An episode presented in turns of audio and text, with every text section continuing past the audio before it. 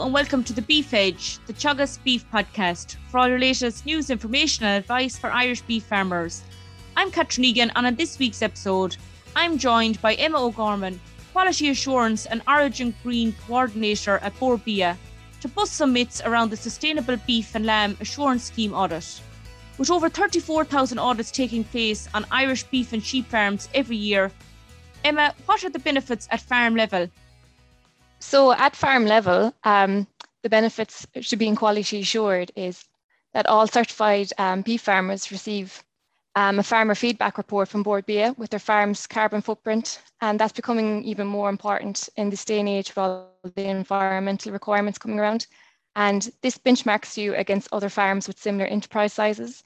Um, but what it also does is the report also contains advice and feedback on how to mitigate um, various emissions and improve uh, production efficiencies. And this advisory feedback is um, done in collaboration with Teagasc and focuses on measures set out in the Teagasc MAC curve as well. And um, as we all know, sustainability efficiency and financial efficiency go hand in hand. So if you're seeing to yourself that you're using too much fertilizer, why are you wasting your money on fertilizer? And I suppose the big one um, for the on-farm level, it's part of your in-spec bonus as well when you go um, to the factory to be farm assured. And as part of the quality assurance scheme, what are the main objectives of the scheme? So um, the Sustainable Beef and Lamb Assurance Programme was created, I suppose, to demonstrate to customers that quality beef and lamb are produced sustainably under accredited scheme. And so what that means is um, by Bord Bia auditing farmers against the quality assurance and sustainability criteria, that we can prove to our customers that Irish beef farmers is following best practice. And at the moment, this is a base expectation in the marketplace. And we're seeing like farmers are used to getting their audit every 18 months. Talk me through what farmers should do in preparation in advance of the audit. Um, I suppose just in preparation for the audit, just to make sure that they've been keeping up with their record keeping, so their animal usage remedies records. And I suppose try and track down any invoice or dockets or, or put them to one side as they find them, especially for knackery dockets or any silage plastic that they would have um, recycled and sent away just to track down what they've done with their docket. And maybe as well, if you are using the Bord Bia record keeping book, that you have the most up to date one. So a lot of farmers we'd find like this year, they mightn't have 2021 on their records, they might have stopped at 2020. So if that's the case, you can give us a ring or an email and we'll get a new one out to you. And what help is available for farmers in advance of the inspection completing these booklets? Um, so when a farmer gets their renewal letter, which is about approx four months before the cert expiry date, the letter will provide information on when their cert expiry is. And I suppose it'll also tell them any issues that were raised at the last audit so they can know to keep an eye on them because the auditor will focus on them in this audit. And then it will also provide them um, information on how to fill out their sustainability survey. So I mentioned the farmer feedback report at the start. So that's sustainability survey um, powers that. So we'll be asking information um, about your fertilizer usage when you spread slurry, um, anything like that, like any energy efficiencies being done on farm. Um, it also includes an inspection preparation checklist. I suppose that's a handy little checklist covering about 20 points that will be covered in the audit. So like it's just a reminder to update your animal health plan and then it kind of gives you a summary of what the requirements um, are as well if they wanted to refresh themselves. And then we also have a help desk as well dedicated to helping farmers um, prepare for their Bord Bia audit as well. And if they're unsure of anything, they could give them a ring. So once the letter comes to the farmer and they've got their pre-audit pack, can you describe the audit process? So once the auditor arrives on the farm, what happens? Um, yeah, so once the auditor arrives on farm, um, they'll introduce themselves and they should be giving you a run through of what they're going to cover on the day. And that'll also include um, a confidentiality statement saying they're not going to go down to the next farm on the road and tell you what Mickey Joe up the road was doing. It's all confidential. Um, and then depending on the audit, um, the flow can be different. Some would like to do a walk around the farm and then paperwork, and then some like to do the paperwork first and then kind of do a reality check walking around the farm. And there should be a no surprise policies as well. So if anything is found as we're going along through the farm, it should be raised with you. And at the end of the audit, then a summary will be given of findings and um, you will be given um, an explanation of why any non-conformance was found, if it was found, and how to go timeline for rectifying it as well. And from farm auditors that are visiting farms, what are the three most common reasons that they're seen on farm for non-compliance? Um, yeah, so usually always comes back to paperwork again. So your animal usage records or your animal remedy purchase records, and also having an up-to-date farm risk, risk safety statement. And in relation to the animal remedy usage, how should that be recorded correctly? Um, I suppose the biggest issue we find with the usage records is using the wrong dates. So for example, I'll, I'll use Pen Strep for an example. So if you're using Pen Strep and it has 33 days of withdrawal, what a lot of people will do is you see in our usage template even, it'll say what the safe date is. So 23 days from now is the 30th of the 9th, and that should be the date put down, not 23 days. Okay, and in relation to the purchases, what are the issues that the auditors are seeing? I suppose they should try to think of the usage and the purchase records like a balance sheet. So if you've got something in the usage records, it should be in the purchase records or vice versa. That would be the biggest thing we'd find, or something was um, found in the med medicine cabinet and wasn't on the purchase records. And how should the purchase remedies be recorded? So um, we have a template on that as well in our records book. Um, so just basically what we are looking for is that you've recorded what the um, the medicine is and how many days withdrawal goes with it and any date of expiry. And you highlighted there the farm risk assessment. Farmers are legally required to complete this, which is aimed at reducing risk or injury on farm or to anyone that's affected by the work that they're doing. What is the auditor looking for? Yeah, so the, what the auditor is looking for is that you've filled out your farm risk safety assessment um, correctly and that you've reviewed it annually and so that's the one that farmers get caught up most by. They might have done it in 2019 and they mightn't have looked at it in 2021. So it needs to be reviewed annually so that you're looking at your various risks on farm and making sure that you're still up to date with them. And what we need is an updated signature at the bottom. There's a page at the front and you can say I've signed, I've reviewed it again and today's date for 21 and that will cover you. And in relation to all the remedy usages and purchases, where farmers are using the online herd register, where should all that information be recorded?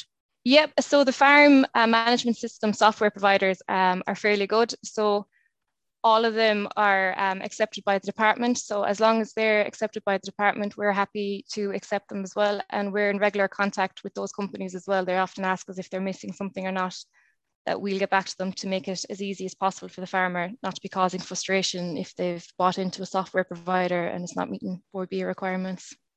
For farmers that aren't using any software providers, what booklets or where can they record it? Yep. So as I say, we have um, a farm records book. So if they haven't got one of those, they can ring up and we'll post them out one or as long as um, if you they look at the back of um, the standards book as well, it'll provide a template with all the headings of what we're looking for on farm. So even if they're recording that on their own piece of paper or on an Excel spreadsheet, as long as they've got all the required headings, that will do us. That's great, Emma. And post audit, what happens? Yeah, so um, a lot of the farmers might be surprised to know that it's not the um, auditor that says what's a pass or a fail. So once the auditor's finished his audit, he will um, submit it and the audit body review it. And then it goes to the Bord Bia and when we will review it and then it goes forward to the chairman to be certified. So it's quite a thorough um, process. And what score do farmers need to get then to be accredited? Um, so farmers have to score greater than 60% to be accredited. Emma, in rare cases where farmers are not accredited, what happens in that situation? So if a farmer had a failed an audit, um, they would be removed from the scheme and they could reapply within six months. And if they thought that they had been removed unfairly, they could be they can appeal the process as well. But I suppose it's worth noting as well if there is not like you'd have to get quite a few non-compliances to be um, get a score less than 60%. So one non-compliance would give you a score of 98%, just to put it in perspective what help is available to remedy any issues that arise? Yep, so I mentioned the help desk at the start. So they're also great to help you to um, advise you on what you need to do or help you to close out as well. And Emma, due to restrictions, audits had to be carried out virtually. When are on farm audits starting again? Yep. Um, so from the 17th of May, we gave farmers the option, um, whatever they were comfortable with, to have either an on site audit or a remote audit. But um, following uh, government guidelines, we'll be back on farm full time from the 22nd of October. And will farmers still have the option for virtual or on farm audits at that stage? Uh, no, from 22nd of October onwards, we will be back doing um, farm audits full time. Emma, from a farm point of view, what difference does it make if the farm is quality approved or not? Yep. So I mentioned at the start about the in-spec bonus. So um, that is one of the factors. Uh, being quality assured is one of the factors in receiving your in-spec bonus. But I suppose it's worth noting as well, while your farm may be quality assured, this does not necessarily mean that all your cattle sent for slaughter will receive the quality payment bonus. Um, this payment is dependent on other factors outside of Bord Bia's control. So I suppose always check with your, your factory buyer what the exact criteria are. So for their demands could be around the age, number of movements or days or residencies.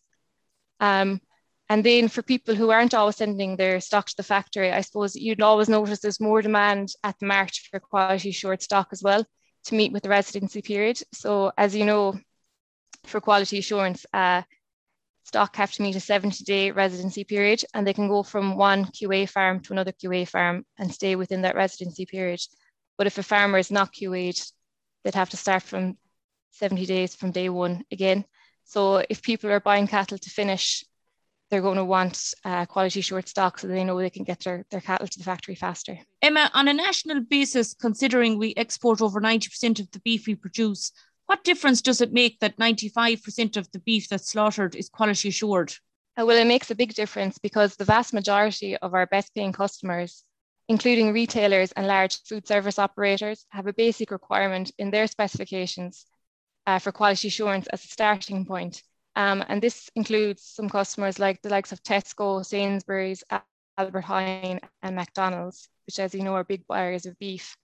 Um, these customers mostly have a high volume requirement over a narrow band of cuts from carcass. So in order to fulfill the volume, we need to be able to pull off the highest possible number of animals on a week to week basis. So quality assurance is essential for us to be able to deliver the rapidly number of proofs that customers are looking for in order to keep them buying in the beef category.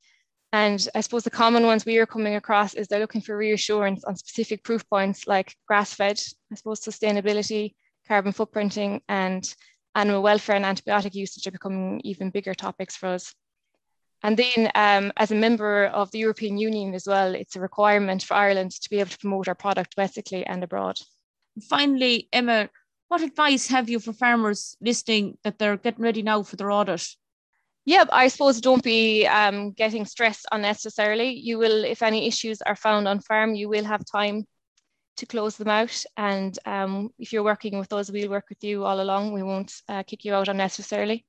Um, we have been trying to um, promote helpful tips and tricks to help you get across the line. So we have done some articles with the Farmers Journal and AgriLand recently. And these can also be found on our website. And also our help desk are a great resource as well to help with any queries you'd have. That's great, Emma. I'll include all the links in the text with the podcast. Thanks very much. Thank you. That's all for this week's episode, and my thanks to Emma for joining me on the show. You can catch up on all other shows and interviews from the Beef Edge podcast on the Teagasc website at teagasc.ie, or you can listen on Apple and Google Podcasts as well as Spotify. Don't forget to rate, review, and subscribe so you never miss a show. For all other updates from our beef programme, keep an eye on our Twitter and Facebook pages. Until next time, I'm Catherine Egan, and thanks for listening.